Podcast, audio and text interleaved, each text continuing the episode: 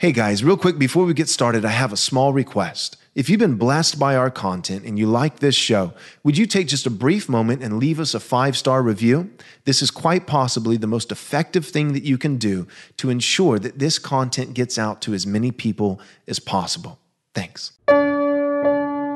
Jesus said, Man cannot live on bread alone, but from every word that proceeds from the mouth of God. You're listening to Daily Truth.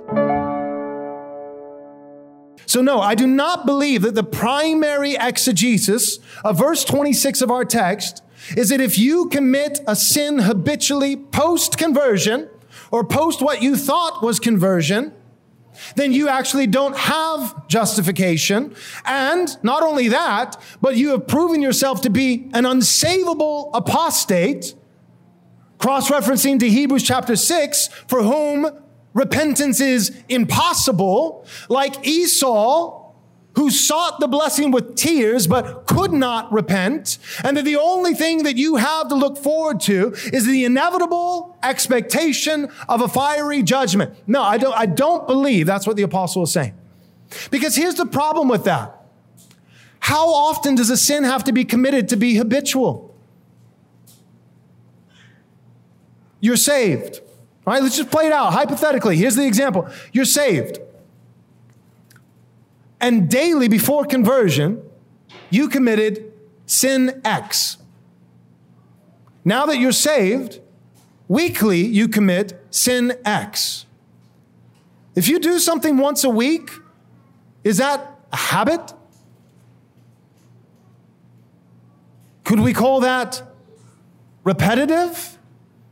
And if you have a knowledge of the truth, you understand the gospel, and you recognize that sin X is in fact a sin, could we say that you are going on sinning deliberately? Well, then you're not saved. In fact, we could make the argument like this. We could say that anyone post what they thought was real conversion who commits a sin more than once, the same sin two or three or more times, Hebrews chapter 10, verse 26 is talking about you. Your name is on the page. I don't think that that's what the author is writing about. I don't believe that that's the correct interpretation of this text. Now, that said, there are degrees. There are degrees.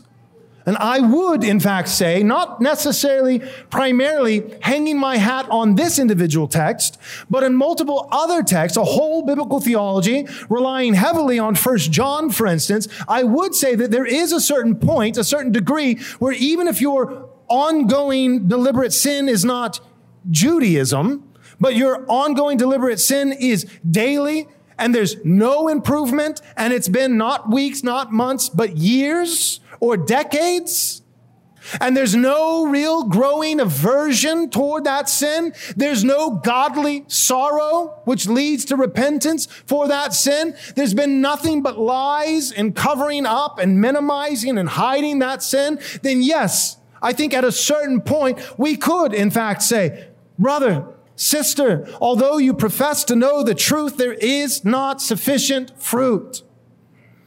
And I cannot any longer affirm you in a salvation that I have no assurance whether or not you have. I would be actually hating you to, to give you and offer to you a sense of false assurance. When the reality is that all signs point to the very real possibility not that you have lost your salvation, but that you have claimed to possess a salvation that in fact you have never, ever had. There is a point.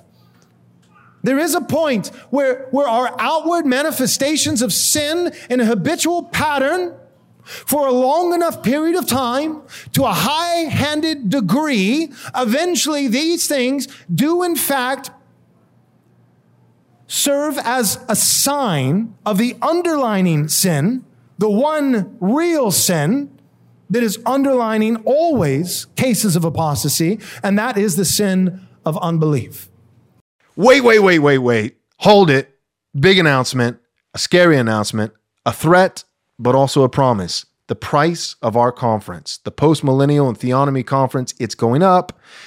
It's going up right after Reformation Day. We are going to hold the price at $100, which is super cheap for a three day conference with Dr. James White, Dr. Joseph Boot, Dr. Gary DeMar, and the guy who's not a doctor. So we'll say Pastor Joel Webbin. We've got a great conference May 5th, 6th, and 7th in Georgetown, Texas, just north of Austin for 100 bucks. Super cheap, but we can't hold that price forever. So if you want to get into that price, you got to get in now, right after Reformation Day, not Halloween Reformation Day, October 31st. That's the last day that you can get in this conference, register at the price of 100 bucks. After that, starting November 1st, it's going to be 130. So go to rightresponseconference.com, rightresponseconference.com, and register today. Thanks.